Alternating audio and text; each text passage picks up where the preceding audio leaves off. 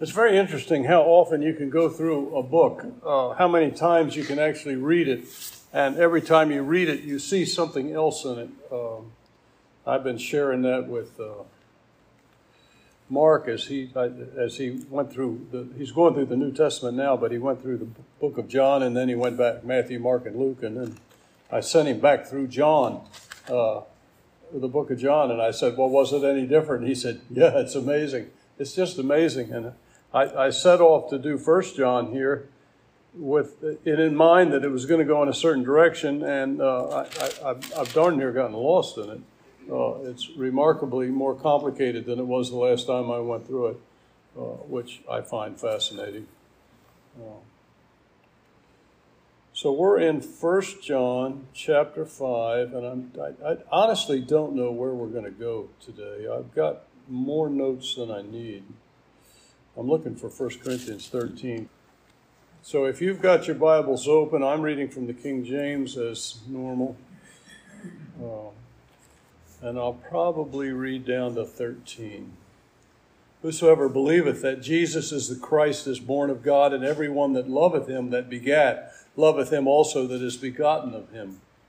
By this we know that we love the children of God when we love God and keep his commandments. For this is the love of God, that we keep his commandments, and his commandments are not grievous. Now, this is the third time we've been through this theme, uh, although it feels like the fifth to me. For whatsoever is born of God overcometh the world, and this is the victory that overcometh the world, even our faith. Who is he that overcometh the world, but he that believeth that Jesus is the Son of God? This is he that came by water and blood, even Jesus Christ, not by water only, but by water and blood, and it is the Spirit that beareth witness, because the Spirit is truth. Now, if you're following a different translation, you won't have this verse 7, because uh, this comes through the Textus Receptus. For there are three that bear record in heaven the Father, the Word, and the Holy Ghost, and these three are one. Yours probably skipped to verse, what we call verse 8 in the King James. And there are three that bear witness in the earth the Spirit, and the water, and the blood. And these three agree in one. If we receive the witness of men, the witness of God is greater. For this is the witness of God, that he hath testified of his Son. And he that believeth on the Son hath the witness in himself. He that believeth not God hath made him a liar, because he believed not the record that God gave of his Son. And this is the record that God hath given unto us eternal life. And this life is in his Son. He that hath the Son hath life, and he that hath not the Son of God hath not life. These things have I written unto you. There's an echo of the Gospel of John.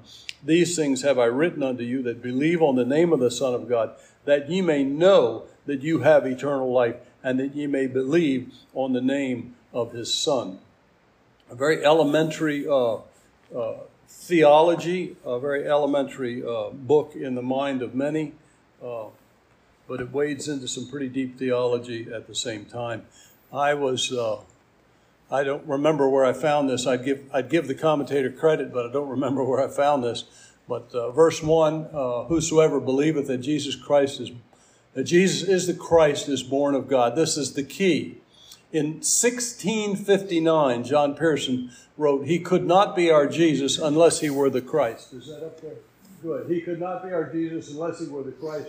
For he could not he could not reveal the way of salvation except he were a prophet. He could not work out that salvation except he were a priest. He could not confer that salvation upon us except he were a king. He could not be prophet, priest, and king except he were the Christ. So there's a lot that goes into saying, I believe that Jesus is the Christ, the Son of God. And that's, of course, the point that John Pearson is making here. This is our verse Whosoever believeth that Jesus is the Christ is born of God. Now, the emphasis, of course, of this book is to let you know, first of all, that you are saved, how you can be saved, know that you are saved, and then how you stay in fellowship with God. That's the whole purpose. Now, uh, just a couple of points about saving faith. There are three things that I wanted to note here. The first is the simplicity of salvation. And I probably should have underlined the words, whosoever believeth. That's all it takes. You know, you don't need to memorize creeds you don't have to take a test. There's no list of do's and don'ts to follow. There's no board of deacons to convince that you're a saver. There's no church rules that you have to satisfy. You don't have to join this church. You don't have to eat our food. You don't even have to be in church to be saved. What you need to do is believe. You need to believe that Jesus is God's answer for your sin. You have to believe that God sacrificed his son to make it possible that he could freely forgive your sin. There's only two requirements. You have to see yourself as a sinner, you have to repent, and you have to believe. You have to repent of your own failings, and you have to call on the Lord Jesus Christ to save you. Now, in 1971, I read a book, and in reading that book, he presented this, this same simple gospel to me. And even though I'd been in church for many, many years by that time, uh, off and on, it was more of a uh, cultural thing with my sister and I. It was a chance to get out of the house. So we would go to church because we knew the family wouldn't. And uh, so it worked out very well for us. But I don't know. I, I even as a young child, I used to go to different churches, uh, conservative and liberal churches, and just never heard the gospel. I'm going to assume that they presented the gospel and I didn't hear the gospel. But I read that book, that book said that Jesus Christ came to earth voluntarily to take my sin upon that cross. He suffered and died in my place so that I could freely take the free pardon of sin. Now, when I went, when I went to God in prayer that night in 1971, I was laying in my bed. I wasn't in church. I wasn't in a revival meeting. I wasn't in a tent anywhere. I was just laying in my bed and I bowed my heart to Jesus, to God the Father, and I said, Is this true? Did you kill your son so that I could go to heaven? Now, that, that isn't exactly a statement of faith. And I can't exactly say at that point that I believed, but what I said to the Father was this like that Father so many years ago said to Jesus, Lord, I believe, but help my unbelief. I, I, I, said to God, I can't believe this, but if this is true, I'd really like it to be true for me. And I can tell you from personal experience that bowing your heart to the Lord Jesus Christ and asking Him to come into your life and save you will change your life forever not just here on the earth. It'll change your destination forever. So notice, first of all, the simplicity of salvation. Secondly, notice the universality of the offer to believe and be saved. Whosoever believeth. Whosoever believeth. Now, I know our, Calvinists and our Arminians get in huge discussions about this, but the simple truth is if you want to be saved, you can be saved. It's as simple as that. If you come to Christ, you can be saved. Jesus said, For God so loved the world so if there's a problem on the salvation side with you, it's not on God's half, it's on your half. This is the point. For God so loved the world that he gave his only begotten Son, that whosoever believeth in him should not perish, but have eternal life. And I'm sure I've said it enough times that you know, but have eternal life means life into the age. Literally translated, you will have life that goes into the age when time stops, eternal life. I believe there's a general offer that goes out to everyone who is willing to trust Him. That's the key. Now, the absolute necessity, the third point I want to make is the absolute necessity of faith. Whosoever believeth. Now, Hebrews 11 6 tells us without faith it's impossible to please Him. Now, when I came to Christ, I didn't come in faith, I came in doubt. But God gave me the faith that I needed, I believe. The Bible tells us that the just shall live by faith. Faith is the eternal commitment inside my heart to trust that Jesus alone will save me and keep me. This is the point. But saving faith comes from God. And I think I have a slide on that. For by grace are you saved through faith, and that not of yourselves. It. And now I'm assuming when I tra- when I read this, it refers back to faith.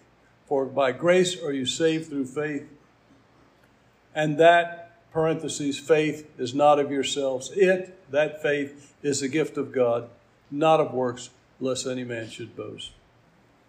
Lord, I believe, but help my unbelief. That night in 1971, I didn't really have faith, but God gave me faith when I asked Him to.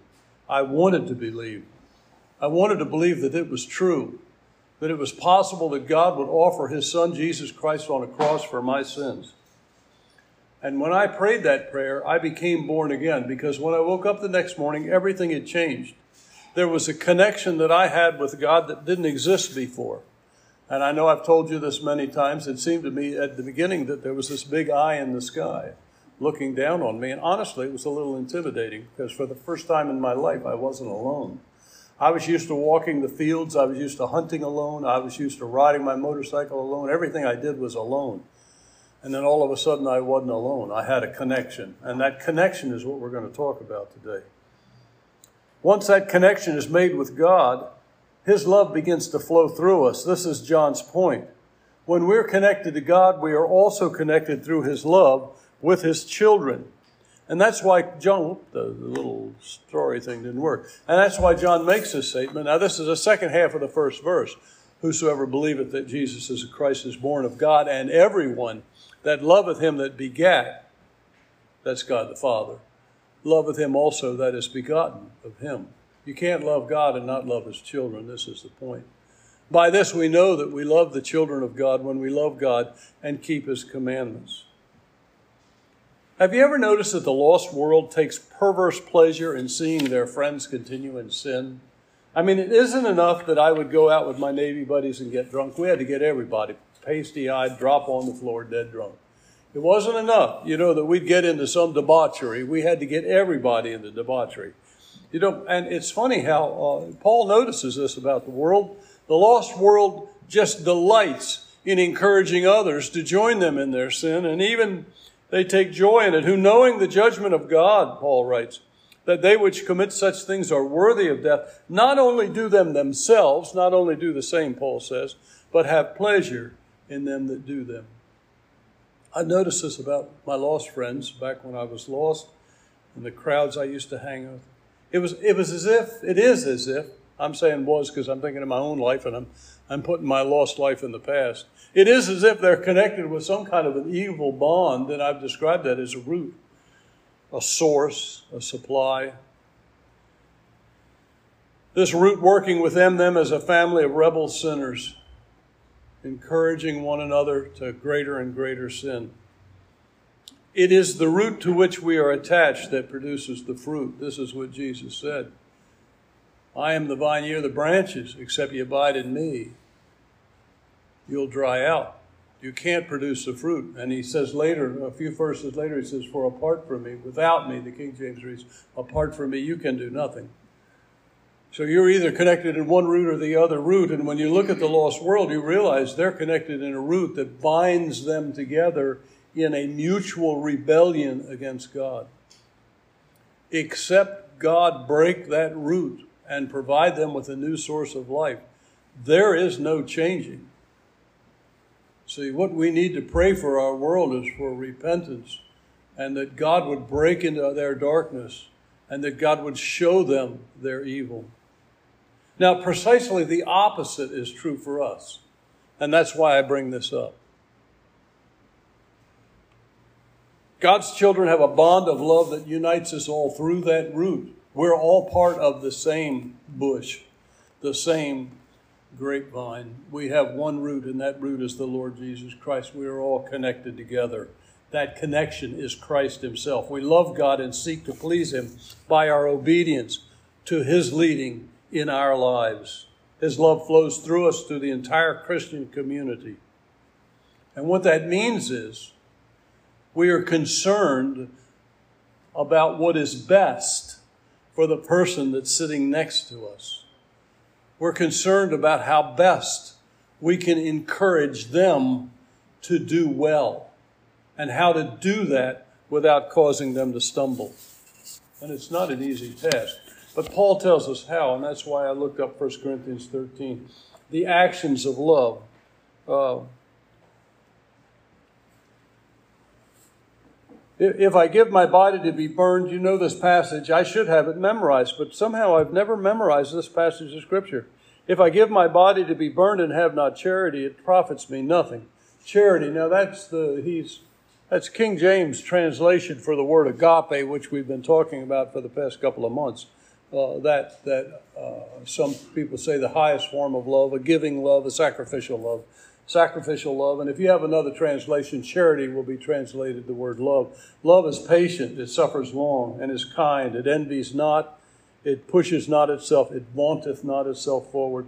Is not puffed up, does not behave itself unseemly, seeketh not her own, is not easily provoked, thinks no evil. Now we're talking in relationship. You know, usually you, you read this passage at a wedding but I'm reading it in context with what John is saying here about how we are to treat one another in the family of God. This is talking about how we're supposed to relate to one another, not just to husbands and wives. It certainly includes husbands and wives, but certainly the message here is to other believers in Christ. We don't behave ourselves unseemly. We don't seek our own goals. We're not easily provoked. I, am amazed. Well, I'm amazed that God even called me to be a minister, to tell you the truth. But I have the worst hoof and mouth disease of anybody I've ever met that's a public speaker. And I have provoked so many people. And I think I, I don't know how to stop that. You know, and that's one of the things I, I, I try to always remember to pray, Lord, keep me from saying something incredibly stupid because I was always very good at that. Love thinketh no evil. We're talking about the person next to you. Love rejoiceth not in iniquity. You know, the lost world rejoices in the twisted iniquity as the twisted nature sin leaves you in. The lost world rejoices in iniquity. We're not. We don't take any joy at all in seeing our brothers or our sisters fail. We rejoice in truth. We bear all things, we believe all things, we hope all things, we endure all things. Love never fails, but whether they be, well, I don't need to read that. You get the point. You want to know what your relationship to your neighbor, Christian, should be that describes it very well. Now, that's really the second point. The third point is, oh, I've got to get it on there. Okay. The, sec- the third point is, it is our love for God. It's, it, it's our love for God that makes it possible that we love one another. The third point is our love for God that makes us obedient. And it, our, be, our obedience is joyful, it's not a burden am I on the right verse here? Yes. For this is the love of God, that we keep his commandments, that we walk in the path that he's marked out for us. I, I really wish John would have used something other than the word commandment because it sounds so much like I've got this list of things I have to do, and that's not what it is. It's, Lord, what are we going to get into today? What do you want me to do today? It's walking with the Lord Jesus Christ. And his commandments are not grievous. Now, we cannot really claim to love God and then ignore his leadership in our life. You can't really be a Christian and say, no, no, I've never considered God's will for my life. You know, that's that's so bizarre that you wouldn't even ask the Lord what he wants you to do with your life. I mean, since he made you and allowed you to live and brought you to salvation, not to require myself to seek his will for my life seems incomprehensible. And to ignore his day to day leadership in our life seems absurd. If we truly love someone, walking with them and serving their needs is not painful, it's a joy. Now, I've always hated crowds of people. Uh, I went to the smallest state and admit, agreed to become the pastor of the smallest church uh, because I do not like crowds of people. Now, most of you know that about me. I get nervous in a Walmart. I, I, I, go into a Walmart with five things that I want to get, and by the time I'm at the greeter, uh, the only thing on my list is I need to get out of here. You know, and I think, I'll get back in the car and I think, I can't remember anything that I went in there for. It's like, oh, thank God for Amazon.com. I'm telling you, I, I can shop all over the world and I don't need to go to Walmart. Something like a concert or a play. Jen mentioned, uh, uh I, I guess, I guess it was a speech. Was it a con? No, it was a musical concert last Saturday night. You know, I thought, oh, I'd, I'd rather go in for open heart surgery than have to go to a concert. That's just the way I am, you know. But then I met Linda. Of course, I was younger then and a little more flexible. Uh, I met Linda in 1969, I think, and uh, I was sitting at a table, a round table, with about nine or ten of my uh, you know, college buddies after the service, got out, made actually made some friends. And Linda was at our table, and she, she brought up the subject that her boyfriend at the time uh, had bought tickets to a concert, but now he was mad at her and didn't want to take her. And I said, I'll take you. I hate concerts. And I said, I'll take you. You know, yeah, yeah, I'll do that. Yeah, no problem. We even went downtown Philadelphia shopping for a birthday gift for her one time. You know, I, again, I, would I'd rather I'd rather go back to Vietnam than go to Philadelphia. Uh, it's really remarkable how, you know, being in love changes you. It really does. It changes you. And and thank God she's not a person that likes loud concerts. Uh, we went to Santana, and uh, when we got out of there, I discovered that uh, she didn't enjoy that any more than I did. We were waiting for the floor to collapse. Everybody was jumping up and down. He was beating, beating the drums and playing like a maniac, and it was so loud I thought my head would explode. Uh, but uh, when she got out, she said, "Oh, that was too loud." I thought, "Oh, thank God she thinks that's too loud." Because if she said, "Let's go back," I was going to say, "Oh my God, I don't know if I can do this," you know. But because I was with her, it wasn't grievous. This is the point. If you love someone, you know, outwardly it may look like obedience.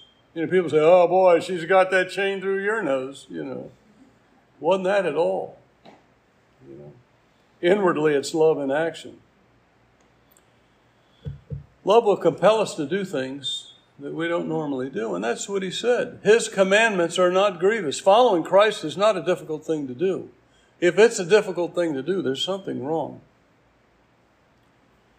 Well, John points out that it is our love for God that produces that type of obedience that in the result is for whatsoever is born of God overcomes the world. And this is the victory that overcomes the world, even our faith. Who is he that overcometh the world? But he that believeth Jesus is the Son of God. Now I know, and I've said it before, a lot of this was written in response to different forms of Gnosticism of his day and different errors of his day. And you think, well, this is a little repetitive. It is, but each time it's a little different slant and it's a little different argument against the current uh, heresies of John's day.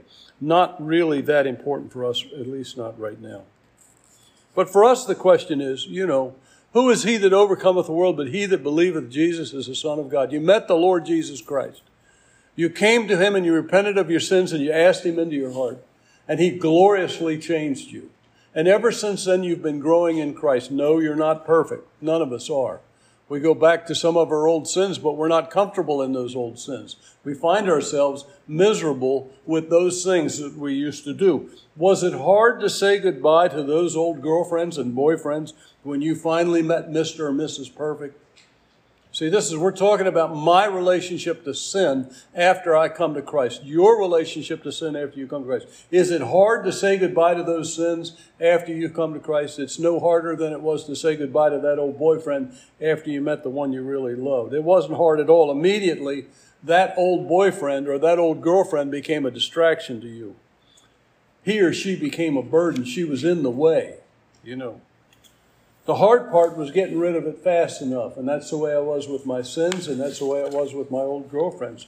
Couldn't get rid of them fast enough. That's what John is saying here. The same is true when we met Jesus that first time. The more deeply entwined we were in the sins of the world, the more desperately we were to get out. It is, as, it is as if we died to them, and we did. The old me is dead. The old you is dead. There's a new you that is not in any connection related to that. This new relationship with God came about the moment we put our trust in the Lord Jesus Christ. And this is that new love for Jesus that breaks the chains of bondage that the world has held us in. Now, I'm telling you, this didn't happen overnight for me. Something's happened overnight as a brand new believer. I experienced a number of things almost immediately. Then, over the next 50 years, I've gradually developed some victory over some of the other things. And then there's a few things that he's left, I think, just to remind me how stupid I am and how weak I am. And that if I don't trust him, I'll fall right back into them. But there, there are sins I had immediate victory over. There are sins I had slow working process to get better at. And then there's just some things that I'm going to have to die to get rid of, I guess, you know. There's two types of victory in this life, uh, and I, I, don't know where I got this illustration from. Uh, it's, it's too good for me to have made it up, but it's too bad for anybody intelligent to have come up with it, so I, I just can't source this thing for you. I'm sorry. But the illustration is the monk and a hound dog.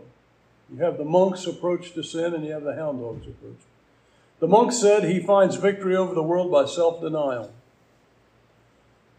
I don't know if that's general of all monks, but that's certainly what I think of monks. And this monk is proud of all that he gave up for the Lord Jesus Christ. Now, he said that his main loves were watching television, sleeping in a soft bed, and eating warm chili.